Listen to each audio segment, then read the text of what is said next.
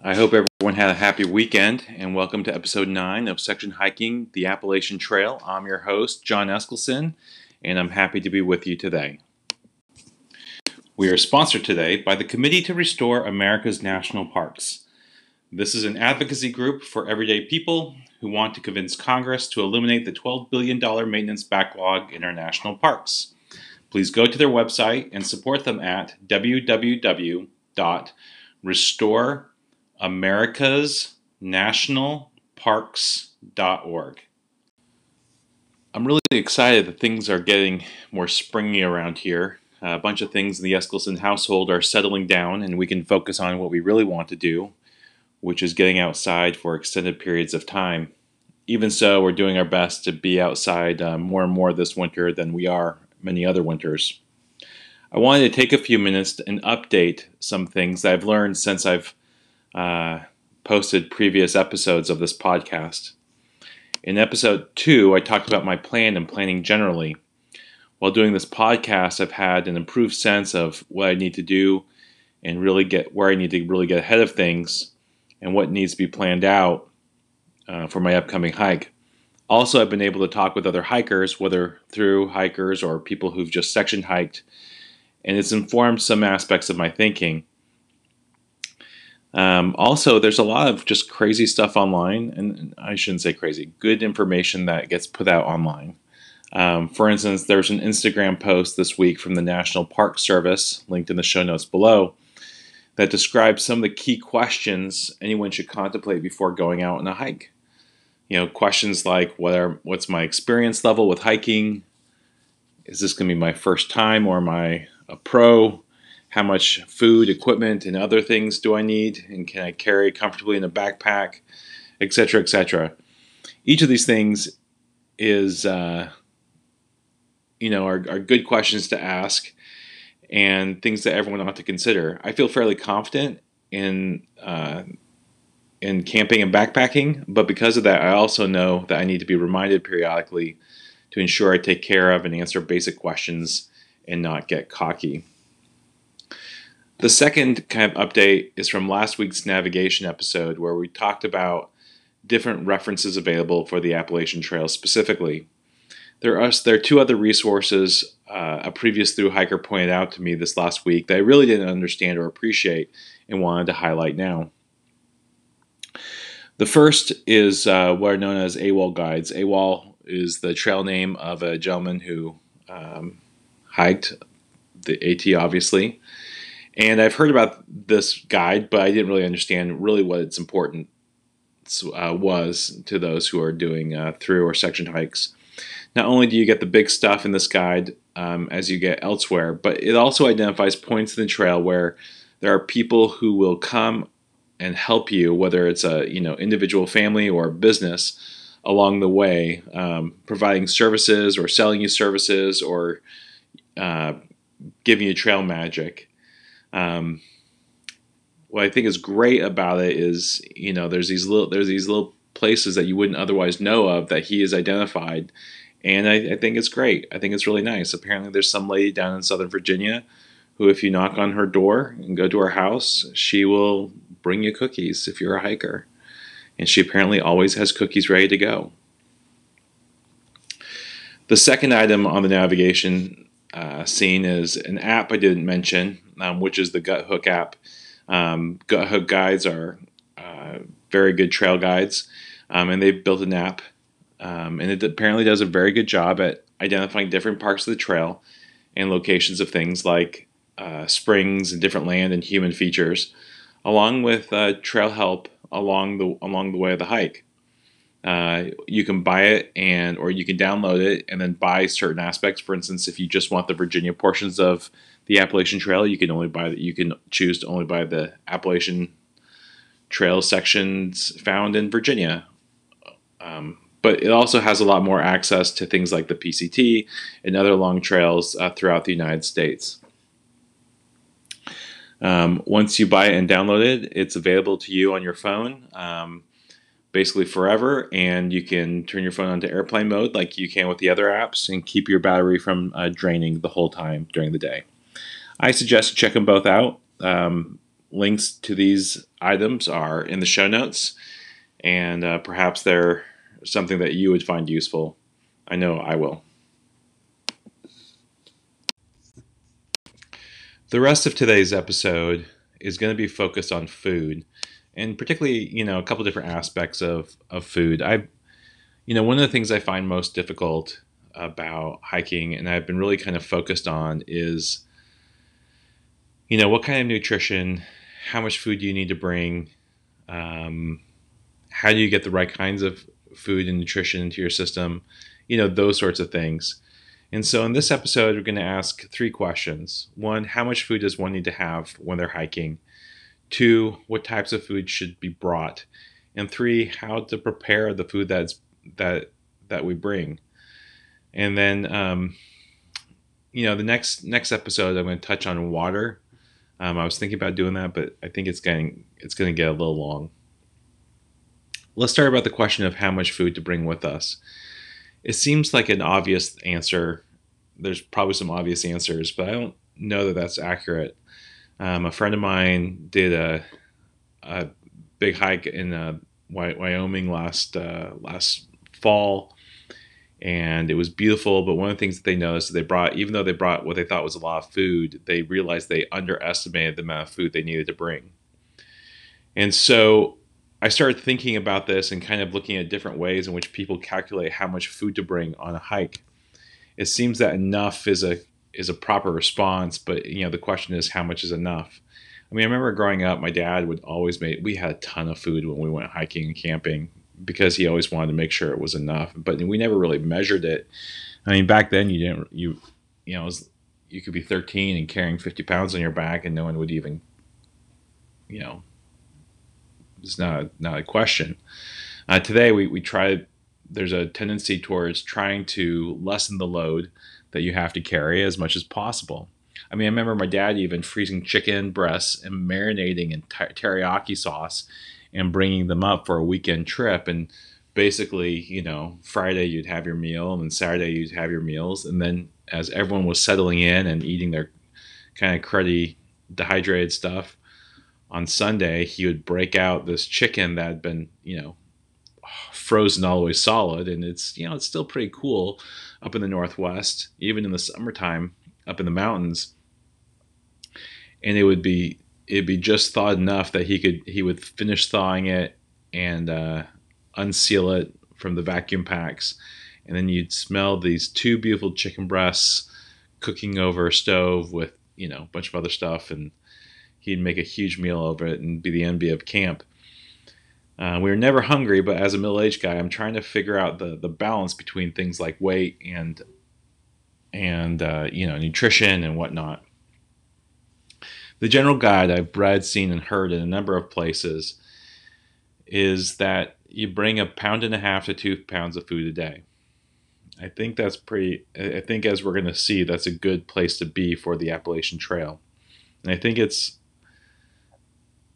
something that you know based on other resources like the NOLS Cookbook um, and and other people who really pay attention to this. Um, you know, it's it's a good amount of food.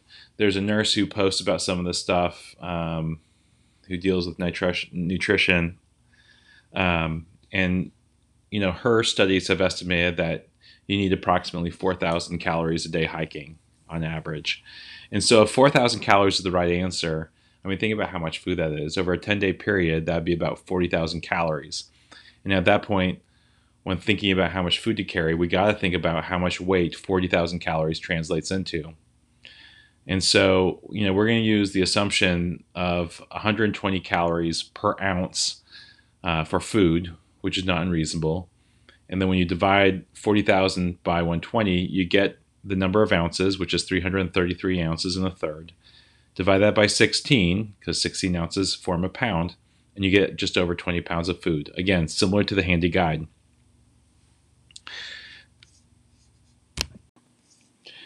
There's an even more specific way to figure out how much food to carry. Now, I don't know that this is really relevant for the Appalachian Trail. I think it's much more important if you're going to go out into a place that's a less, that's far more wilderness um, and crosses t- fewer towns, and you're going to be out in the outback. But I did think it's really interesting. Um, the guys at Backpacking Light have an article, and it's posted in the show notes, although I believe a subscription is required, that suggests using a formula to figure out how much energy in the form of calories are required for your hike.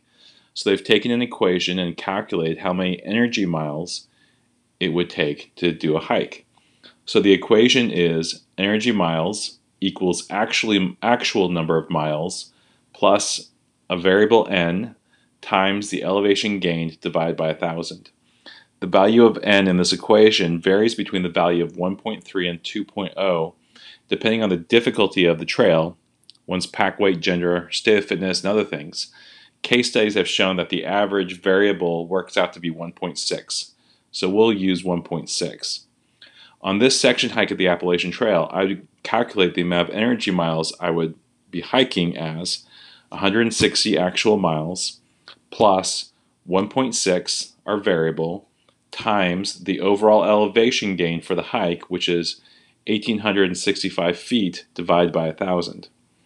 This equates into 162.984 actual miles, energy, sorry, energy miles, because the, the relatively flat terrain of the Appalachian Trail in this, in this place. There's a lot of up and downs, but there's not a lot of sustained climbing. Based on a bunch of math, we I rounded up the energy miles from 162 to 100, point whatever to 163, and I multiply it times 200 calories burned per energy mile.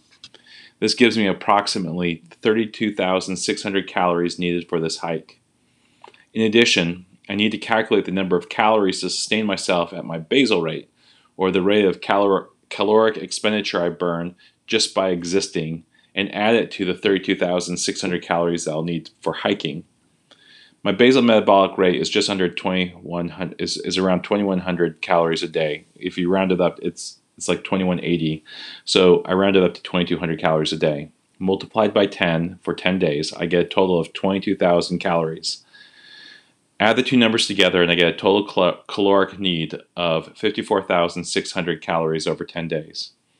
So then to figure out how much food do we need to carry, you then take the total number of calories, divide it in terms of the calories per ounce, so, you know, we've talked about averaging that about 120 calories per ounce, and you get 455 ounces, which divided again by 16 ends up at over 28 pounds or 2.8 pounds of food a day.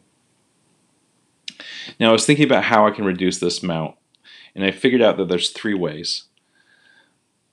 On my first day of hiking, I'll be eating breakfast in Harper's Ferry and on my last day I'll be eating dinner at home. So I can plus up some snacks and reduce a day's worth of food. That gets me to 25.2 pounds. I can then, the second way to reduce weight is I can work on recipes where the calories per ounce is greater than 120. So more fats and high caloric food, which will enable me to lower the weight of food I carry. Um, and then third, I can rely on using some of my body fat I have plenty, to lower the amount of food I need to take. Again, to do that, we need to make another calculation. Body fat is contains about you know our our body contains about 3,500 calories of energy per pound of fat. So depending upon my level of fitness, which is okay, and physiological ad- adaptation for using fat reserves for energy, generally end up uh, accessing 75% of those calories to fuel aerobic me- metabolism. So knowing that I have more than enough body fat, but I'm cognizant that if I go more than, you know, drop more than half a pound a day, um, I could really mess up my metabolism. I can cut the number of calories based on that. So I multiplied 10 days times a half a pound of body fat per day times 75% efficiency times 3500 which is the number of calories per pound. And i get around 30, 13125 calories. Divide that by 125 calories per ounce. You get 109.375 ounces or 6.8 fewer pounds of food which will put me at 18.35 pounds of food for the entire trip 18 and a third i probably should have just come gone with the averages described above of one and a half to two pounds of food per day, which is what this falls into. But I think going through this exercise is useful because I'm hoping to get beyond the Appalachian Trail at some point and do some uh, really more wilderness hiking and uh, long term camping. And there's, you know, but in those situations, it'll be where there's nothing out there except for what's on my back. The AT, as urban and well supplied as is, as well supplied as it is, will have plenty of food available when needed. So I feel comfortable setting up my food supplies at approximately 1.8 pounds a day, or perhaps even less. Before we move on, we'll hear a word from our sponsor. And now we're back.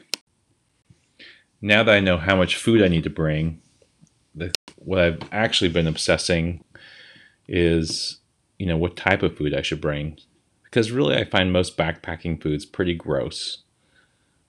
Maybe it's the fact that I'm older and better resourced than I was when I was a younger man, or maybe it's because of all those MREs I ate when I was in the army.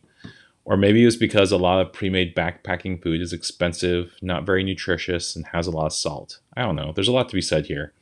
But I've, but, I've been trying to read both books and check out the internets to see what makes good backpacking food. Also, I've talked with enough folks who have done experience and have had through hikes at this point that uh, I understand that real through hikers such as they are, really get to a point where they don't care about what they eat at all. It's all just food. You know, I hope never to get there, but I understand uh, the premise of where they're at. I did find some categories that have really shaped my thinking um, from a gentleman named Brian Grayson, who posted in uh, 2014 what he looks for in backpacking food. And I think these categories summarize it well and will help me o- over the next month as I prepare my menus and uh, go shopping to figure out what it is I really, really want and really need in the backpacking foods. Um, he has several categories that I'll go through, I'll identify quickly, and then I'll kind of walk through them. The first is that the food is calorically dense. Second, it's easy to prepare with minimal cooking supplies. Third, it's highly nutritious. Fourth, non perishable.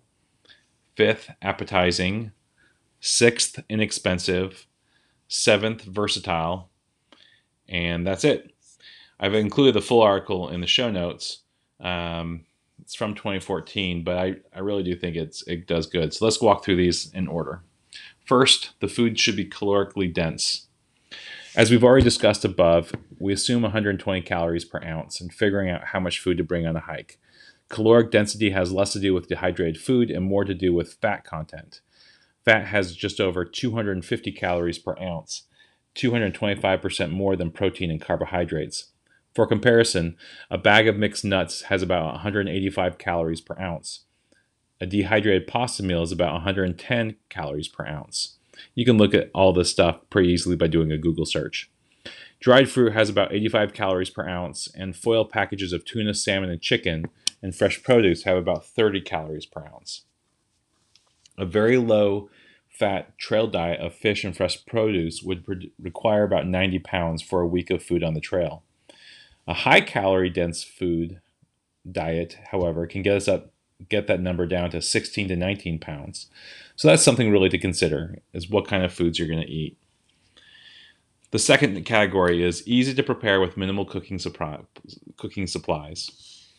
For the purposes of this hike, since I don't intend to do any long term camping. My focus is on moving.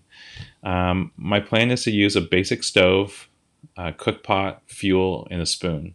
My primary goal is to heat up water and reconcentrate dehydrated food because that's what I'm going to prepare, and you know pour it into that food and and really just keep it nice and warm. We'll talk more about this part later. The her- the third part, and this is something that I think I'll probably go into more next week, is that the food should be highly nutritious. Because of the limitations of carrying food over long distances, it'd be easy to lose vitamins and nutrients over time. Uh, too many sh- foods laden with sugar and fat, you know, just junky foods, can lead to inflammation and sluggishness, hindering the ability to get through a section hike. The fourth part is that the food should be non perishable. Lack of refrigeration makes a healthy and varied diet more difficult. So the focus on non perishable food is obvious. Some foods, like hard cheeses, will last for days if kept sealed. Um, individually wrapped cheeses, like string cheese, also pack well. And apparently, there's a lot of produce with high calories that can be carried at different points in the hike, especially if a resupply is needed. I don't know that I'll have a resupply, but that's that's a good idea. Bacon and farm fresh eggs can also be carried with you if you need it. Also, if you're cold cold camping, uh, camping when the temperature is below 40 degrees, it's like the world becomes our fridge and it opens up opportunities for other kinds of foods that normally need refrigeration. The fifth category we're looking at is appetizing. Over time, even the foods you like the most can become unpalatable if you eat them too often. So while this isn't an absolute requirement, it's definitely a mor- morale booster. The sixth is inexpensive. Everybody's got a budget, and finding foods that are inexpensive to eat is a virtue when you're on the trail. I guess a lot of through hikers, you know, people who spend four, five, or six months at a time hiking as opposed to working, you know, their budgets may be stretched and they have to be careful. I heard someone say recently that if you're going to hike a trail that has a comma in its distance, then you probably need money in the bank with a comma in your bank account. So, I mean, it's it is expensive, but some of the but there are ways to eat healthy but cheap. Some of the cheapest calories are from things like lentils, whole wheat pasta, oatmeal, peanut butter, olive oil. You know, each are less than a dollar in terms of a thousand calories, and lentils are as cheap as 26 cents per thousand calories. For comparison, a Mountain House or other brand of prepackaged meals runs over $12 per thousand calories, and beef jerky costs about the same. You know, so that's that's something to be that's something to consider. Um, the last category is versatile. Finding food ingredients that can be prepared in multiple ways with varying cook times, like pasta, oatmeal, crackers, cheese, and peanut butter, can allow me to modify meals. And maybe I don't want to cook one night. I don't know. You can save one for one one when uh, I do. So those are the seven categories of kind of things I'm going to look for in times of food um, there's a lot of different recipes out there. I think a lot of it is structuring a meal plan that is to my liking, both nutritionally as well as you know taste wise. So I'm going to be trying things out over the next month or so. I don't know quite. Um, so the last question we're going to talk about on this episode is how should I prepare the food that I'm going to bring? And this gets into a couple different questions. For instance, what state will the food be in? What type of container should I be using to prepare the food? And how will I cook the food? Of course, that question could be should I even be cooking the food? Um, I know what my biases are, and my biases are that I want to, I will probably cook or at least heat up water in the morning and in the evening. And I'll primarily use food that can be reconstituted just using hot water so that's easy to do. Lunches will be on the trail and will will not require cooking. Um, so that's those are my biases. Those are my predilections. We'll see how that pans out. Uh, some folks opt not to cook any of the food at all, and they and so for food that they desire to rehydrate, like oats or pasta or sometimes veggies even, They'll create a container and simply cold soak the food in water while they hike, having their meal ready for them once they get to camp, which sounds cool. Um, I know already that, for instance, I'm going to have some chili on the trail. I've already dehydrated it um, for a couple dinners. For breakfast, I normally will eat oatmeal mixed with protein powder that I can heat up quickly and eat in the mornings. Um, the question is, what's the best way to do so? And there's several places you can go and take a look at different options for lightweight cook stoves. To include those which are based on uh, burning fires to cook, think of your BioLite, and there's other simpler titanium offerings. Um, I've included a, in the show notes an article from Backpacking Light that can describe some of these things. There's also a wide number of alcohol burning stoves uh, that are really lightweight, super lightweight, including an apparently famous cat food container stove that's cheap and easy to make. I own three stoves that I've considered bringing, and all three are considered canister stoves because they rely on canisters of fuel that are fed into the stove itself. Um, the first one I own is the original MSR Whisperlite stove. I've owned it for several decades now, and it still works really well. Warm or cold weather, no matter the circumstances. But I wasn't able to move to and from Germany with the fuel canisters that I owned, and I'll need to buy some more before camping. The second, I own a Jetboil Minimo, which is a great way to warm up water quickly. It boils water in two minutes or less. It has a lot of power to it. It's 14 ounces uh, for the stove and the container, and it really works great. And the third stove I own is an MSR Pocket Rocket 2. It's a really small 2 ounce uh, stove that sits up on top of an MSR or some other similar uh, fuel canister. When coupled with my Toaks 750 milliliter titanium pot, which is only another 4 ounces, I have roughly a 6 or 7 ounce cook system that can do everything I need it to do. And that's what I'm planning on taking with me. That's less than half the weight of the Minimo, although the Minimo is easier. And if I was going with my kids, I would bring the Minimo instead. So my plan is to take the Pocket Rocket and keep everything as small and as light as possible, boiling my water for my food. And then I'll carry a DIY, uh, do-it-yourself cozy to insulate um, the freezer bags that will have the uh, dehydrated food in it. I'll assess how the system works in a couple of shakedown hikes and on the trail and let you know about how it worked out after the hike. This is what I did a lot last summer. Um, I carried a lot of pre-made things on the trail for lunches. They were just easy and quick to eat.